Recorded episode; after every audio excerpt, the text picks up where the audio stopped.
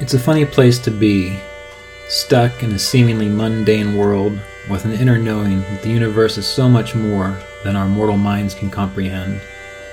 Yet we all have the capacity to know peace and our oneness with the wholeness of life. And through these interviews, discussions, and reflections, it is my intention to share this possibility. I'm Ryan Kurczak, and this is the Kriya Yoga Podcast. Uh, the next question we have deals with um, mechanics of Kriya Pranayama. Uh, so, do I maintain the root lock at all the time while pulling the energy up the spine and then release it as I let my breath out?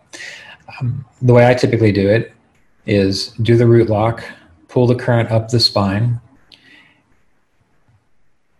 and then let it flow out. So, even when I'm doing Kriya Pranayama, not just the um, life force arousal technique, I do find myself I do find myself doing uh, a gentle root lock before circulating the life force up through the spine. However, when I release the current back down through the spine, let the breath go down and have that that feeling, that sensation of um, the warm, soothing flow moving back down through the spine using that kind of body awareness. It may be that the root lock is just slightly engaged, but mostly I let it relax. I let everything relax and let it flow back down. now, next question. On the last repetition, I've been experimenting with holding my attention at the sixth and seventh chakra. In both, there's a slight difference in sensation. However, it's not that big enough to decide which one is correct. Uh, mostly, what you need to do is just get your awareness up into the higher brain centers. You're getting it up into the higher brain centers. Um, you can experiment. There are times when I bring it all the way up to the crown and I hold it there. There are times when I bring it to the spiritual eye and I hold it there. There are times when I don't even fun- uh, focus on the spiritual eye or the crown. I just hold the whole kind of top portion of my brain and skull in my awareness as I'm pulling the the the life force up through the nervous system and illuminating the whole brain or the, the whole top part of the brain. So you can choose what you like. Uh, just do one at a time, meaning don't go back and forth. If you're going to do Kriya Pranayama where you're pulling it up to the sixth chakra, do that for the duration of this particular practice. If you're pulling it up to the crown, do that for the duration of this practice. Some people can't even get their awareness clear up beyond anything higher than the fourth, fifth chakra, and that's normal. And so, if you have difficulty doing that for a little while, you can just experiment with just pulling it up as, as far as you can, up to the heart, up to the throat. Ideally, for the maximum benefit, you pull it all the way up to the higher brain centers and let it flow back down. If you have difficulty getting it up through the throat chakra and into the sixth chakra and, and above, you just stay circulating it as much as you can, aiming to have it imagine that it's actually going further up into the sixth chakra until in time it will become natural to pull it all the way up. I can remember uh, early on having difficulty uh, pulling it all the way up through the chakras. It seemed like I couldn't quite get it past the throat area. I couldn't get the, the feeling sensation through the throat area. So I just pulled it up as far as I could over the course of months. It eventually got so that it was higher and then back down and then higher until it can go all the way to the crown. The whole point of this is circulating the life force upwards from the lower chakras, internalizing it upwards. So you go as you can, you rest where you are, and let the experience be what it is. Another question deals with restricting the throat. So when you do the throat lock and you're tightening the throat, um, the question deals with constricting the throat lower down or trying to constrict it higher up, like in the, the back part of the nasal cavity. I can see how that would happen. Uh, I've never really experimented with constricting it higher up in the nasal cavity. Although, um, mainly you need to focus on having it striking the back part of the throat and just practicing the constricting higher up it doesn't feel like it's hitting the right point. So, what I would say is constrict the throat, lower down, direct the awareness to the back of the throat. Feel that coolness and associate that coolness with the flow going upwards.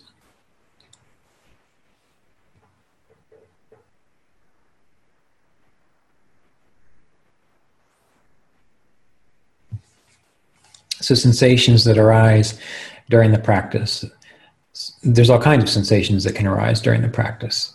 Um, as described here, you could maybe see, ge- many people see ge- geometric patterns in their mind's eye. Some people do see points of light or glimpses of light.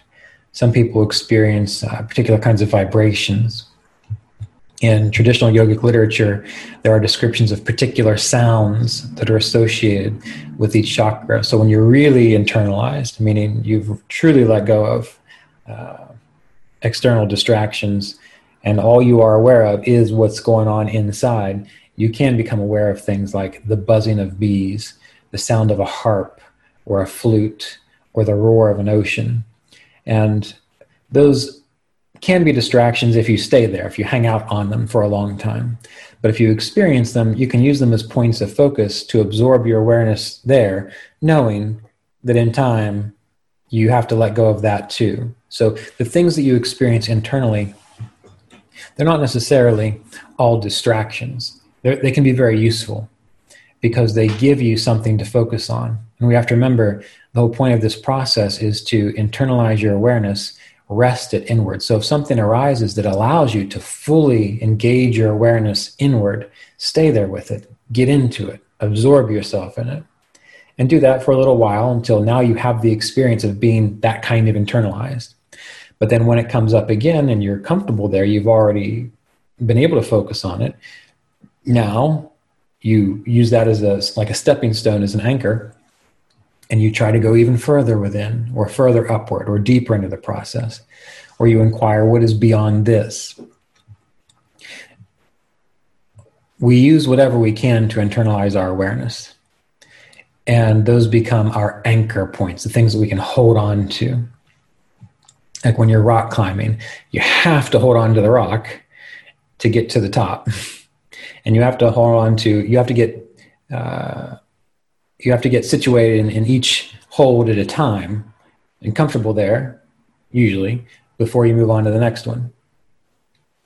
But eventually, you have to let go of the previous one so that you can pull yourself up. In a way, this is how uh, inner experiences work. The danger is always getting lost in the inner experiences. So you have to be consciously aware of that as a possibility and always moving beyond it, moving through it. Because often when people say they're meditating well and they, they, oh i just had a wonderful meditation and you ask them you know, what they were aware of oh i don't know i just zoned out. Well they've, they've latched onto something and they've kind of lost themselves in it. They've lost themselves in it so you never want to lose yourself so much in it that you're not still present. Uh, and that's why we have this idea of keep keeping moving through it, keeping forward, moving forward. What is beyond this? Inquiring what is beyond this, until eventually you just strike a a point where you are pristinely aware, and you and when you come out of it, you don't forget it. You don't you can't describe where you've been or what you've experienced, but it is a very clear obvious conscious experience and you were present the whole time. Uh, the difficulty arises when people they just it's because of how meditation is taught as a relaxation technique they mistake the deep relaxation and sometimes almost trance-like state for it um, when the purpose of spiritual realization and clarifying awareness you will be pristinely awake and present even if you can't describe it even if you can't relate it with words even if you can't write it down or talk about it. You just know. It's like an experience you've had that you wish you could explain it to somebody but there's no way you can. But you know you were you were present the whole time. You, you weren't gone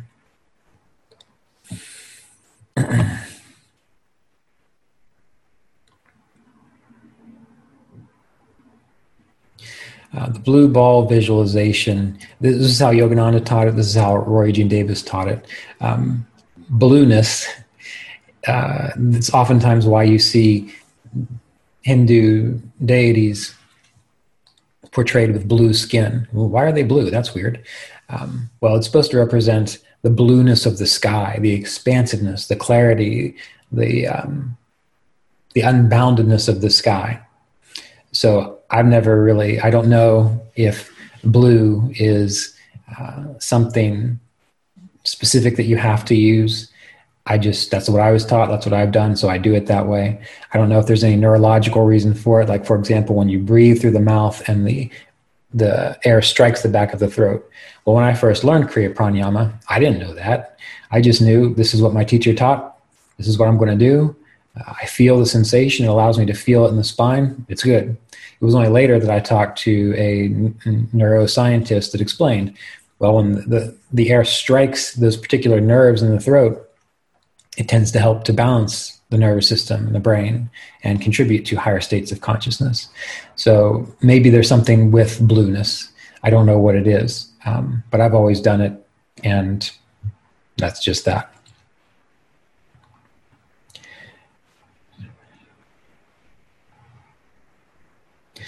Um, sometimes when I sit for meditation, even before I start the meditation techniques, I feel complete silence and depth. Should I stay in it or carry on with the techniques? Mr. Davis would always say if you sit down and you're already there, if you're already present, if you're already abiding in that depth, that's all you need to do. And as Yogananda would say, uh, the meditation techniques are tools to accomplish a goal.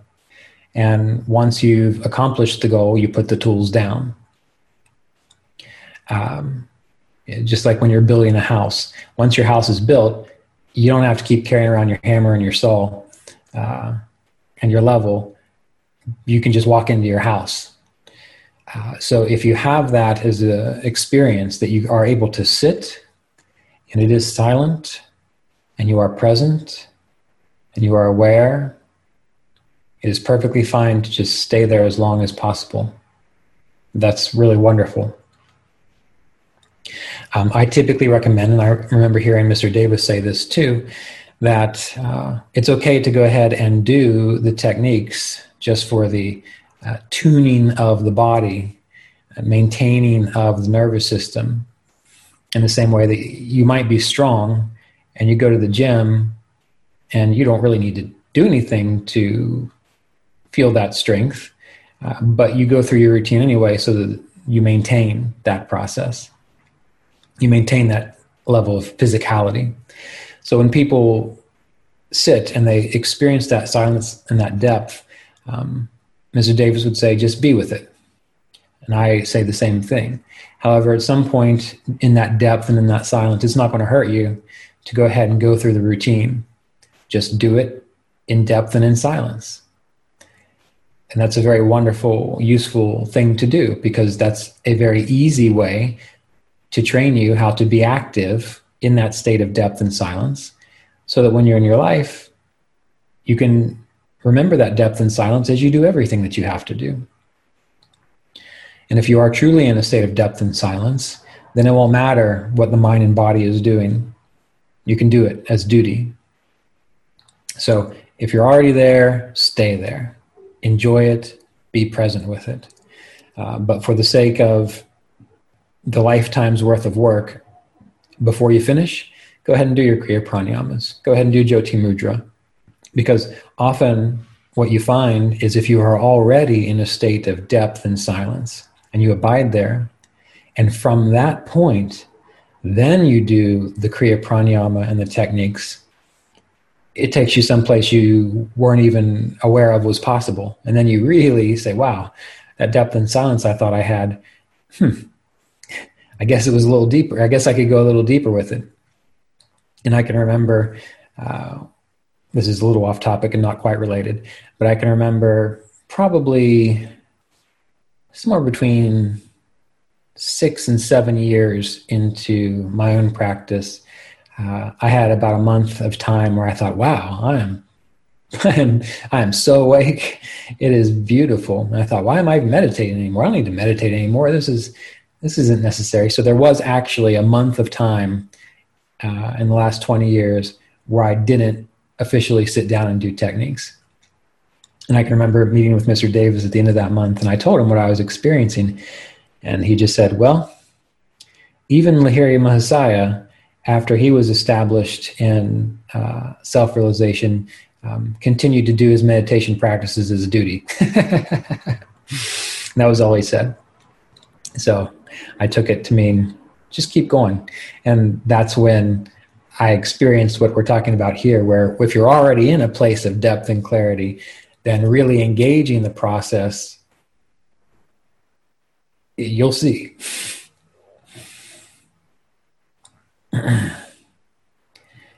Sometimes during meditation, I feel that my involuntary, that I might, let's see, let me read this. Sometimes during meditation, I feel that I uh, involuntarily tighten the upper part of my throat, ears, scalp, nasal cavities. When this happens, a sound appears. I do not believe that this is the Om vibration, since when it happens, I can turn it on and off. What are your thoughts on that? Um, never heard of that before, uh, but I have heard of and have experienced it myself that during meditation, people will experience sensations in their body. Sometimes they get hot, sometimes various muscles will twitch, sometimes um, they'll have like spontaneous movements of the body. And I brought that up to Mr. Davis, and he said that when that when you become aware of that kind of situation, um, it's okay, observe it, but then consciously relax, relax it. So if you find your upper throat muscles, ears, and scalp getting tightened or tense, consciously breathe in and let it relax. Breathe in and let it relax.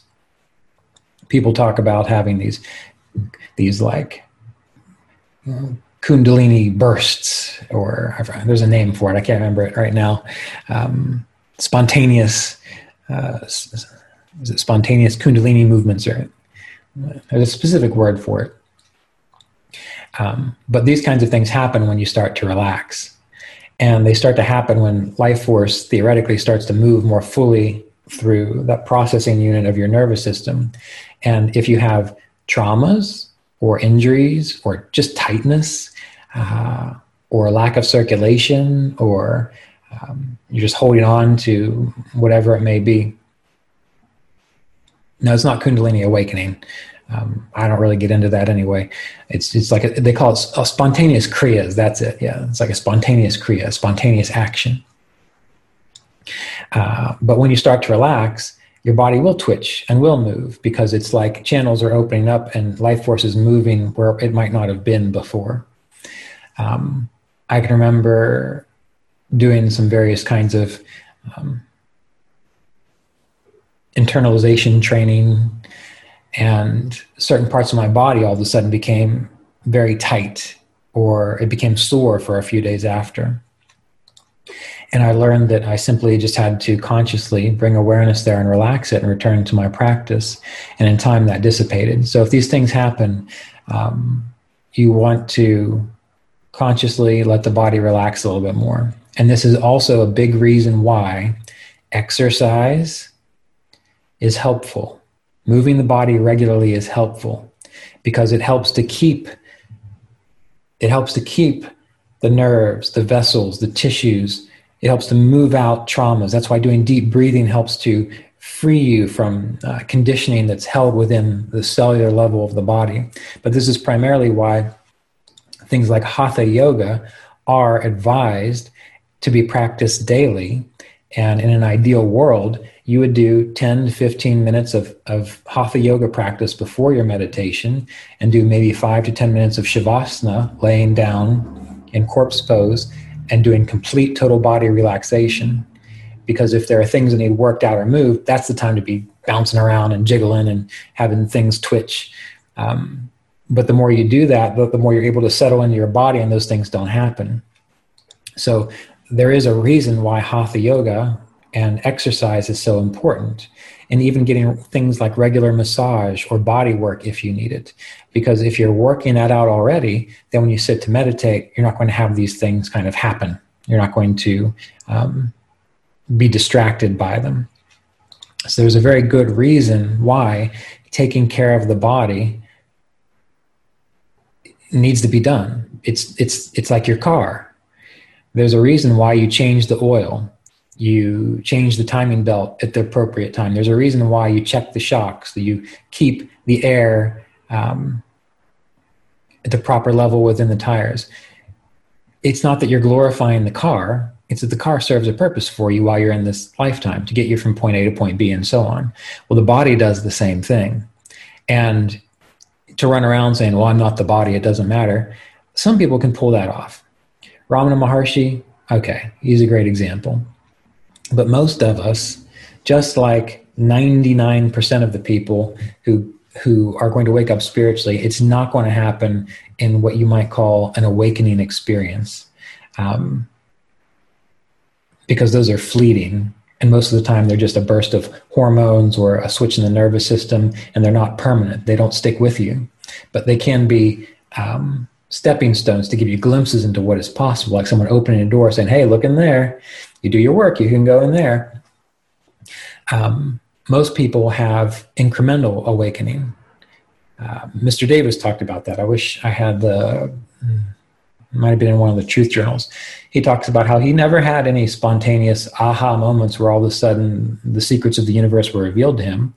But he said that he's noticed that over the years, his awareness became clearer, calmer, his ability to understand spiritual literature, ideals, and philosophy became brighter. And it just happened a little at a time, a little at a time over the course of decades. Well, if you compare, you know, 80 year old Roy Eugene Davis to 18 year old Roy Eugene Davis, level of awareness and understanding, if you just jumped from 18 to 80, bam, of course, it would seem like some amazing experience. Um, but most most of us what we're going to find is by doing it every day, things get better. And you're going to find that to be true in life and in general. You know, you've heard me use this analogy before. Uh, I saw a little cartoon of a, of a, person wanting to learn to play the violin, and um, they came to lessons, and he said to the teacher, "Well, I want to learn to play the violin." And the teacher said, "Okay, well, we're going to learn how to play Mary Had a Little Lamb on this string." Simple and then the student said, Yeah, but what do I have to do to be able to play like that? And pointed to some virtuoso violin player. you know, they wanted to do that right now. Uh, when you are learning anything, a musical instrument, you start with the basics. And then as time goes on, 50, 40 years later, you're considered a master.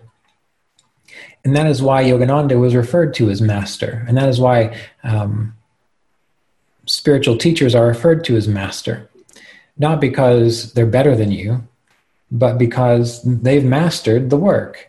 If you meet someone who's a master um, engineer or a master carpenter or a master um, musician, it's because they've done the work.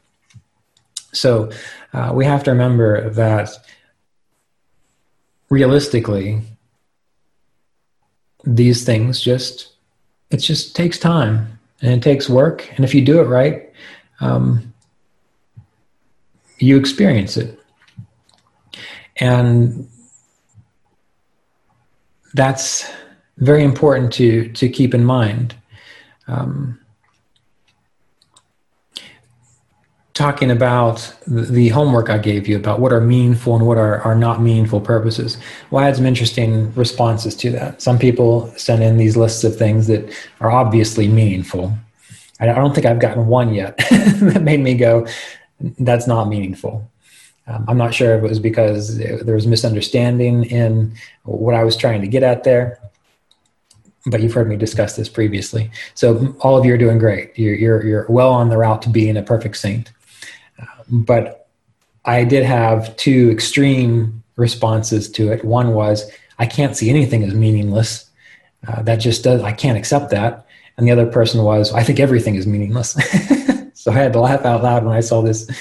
It's just because of personality uh, differences, and that's the problem. Um, being too caught up in the personality, uh, personality preferences, even those ones that we think are spiritual, um, d- doesn't allow us to really face the work that we need to do. Uh, there are, I believe, uh, I'm trying to think of the exact terminology. So there's karma, and um, I don't remember the exact words, but there's karma. I think there's akarma and vikarma. I need to I need to look up those terms. But one is karma, action, appropriate action, dutiful action. That's really what karma is. Karma itself is just appropriate action. There's um, harmful action. I think that's vikarma, uh, the, the, which goes counter to what you're about. And then there's useless action, action that doesn't really matter one way or the other. And um, there are these things, they are defined. And when it comes to what we're talking about with spiritual realization, there are those three things. There's either something that's not doing what contributes to the work at hand, which is useless. There's that which is the work at hand, the karma that you are here to do, which is anything that contributes to your spiritual awakening. And then there's actually harmful karma, karma that goes counter to it, that's counterproductive to it. And um, one teacher described these. He said, you know, in the beginning, um, many of us are engaged in harmful karmas.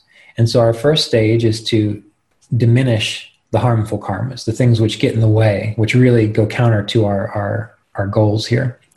Um, and then once we get that under control, then we put more attention to our dutiful karma, that which we know is true, which is listed in the Bhagavad Gita, the Yoga Sutras, in the courses that you've taken with me, um, in the teachings of Kriya Yoga. Uh, and then there are useless karmas, things that don't really contribute but don't really pull away from it. However, um, once you get past the negative, detrimental karma, then you start cutting out the useless stuff so that you get more and more specific to just doing duty all the time. And it becomes a joy to do that. And again, you can relate this to anything. As a musician, uh, you can sit down and you can practice well, useful, constructive, moving towards the pure expression of music through your instrument. Um, you can have things which aren't useful, which are maybe poor posture or poor technique or things that you just do over and over again that become ingrained in you. That when it comes time to demonstrate mastery or to play beautifully for people, it holds you back because you've done it wrong for so long. And then there's useless karma, the stuff that doesn't really contribute to um, the growth of, of your understanding and embodiment of music. So in, in all in everything there's that. We can look at that in cooking. If you're trying to like fry a catfish, there are things that allow you to fry that catfish well, and there are things that will take you away from it so you don't even get to it and the catfish spoils. And there are things which are contrary to it, like adding the wrong spices or burning it. So on the self realization path, eventually we have to admit yes, there are useless things. Uh, there are things which uh, we need to give more attention towards. There are things which are detrimental. And it can be hard for us to recognize that um, when it's just our own little personality trying to figure it out because we have our own preferences and that's the hard hard bit. But that all comes down to um, the idea of respect for the teaching and the teacher. I can think of maybe three things that uh, i came up against with mr davis which he which he told me you know this is what we need to do here. And i was like i don't know about that. And i resisted it I did it anyway because I trusted him. But deep down inside, I was like, I'm not sure. I, I'm just doing this because I, I trust you, but I don't really believe it. And sure enough, two, three, four years later, I saw why he said and recommended what he did. But most of the time in my relationship with Mr. Davis, I didn't question what he said. And maybe it's because I'm a fool. I don't know. But that's sort of how I function. When I meet people who are successful in what they do, I listen to what they say. I don't sit there and do all the research and try to question why and so on back and forth. Um, if I see that they're successful and I trust them, I do what they say and get the results. So um, we have to we have to really think about these things, and when we have that kind of spectrum of of you know nothing is meaningful, everything is meaningful. Oftentimes when there's that kind of extreme and maybe a slight resistance to just doing what you were told we need to kind of question what about our personality is preventing us from considering that as is as true or as uh, necessary. And of course it may be that you just don't trust or really you don't trust your guide. And if you don't trust your guide we need to find a new one. Um, because the whole process uh, requires some sort of uh, mutual mutual understanding in that regard.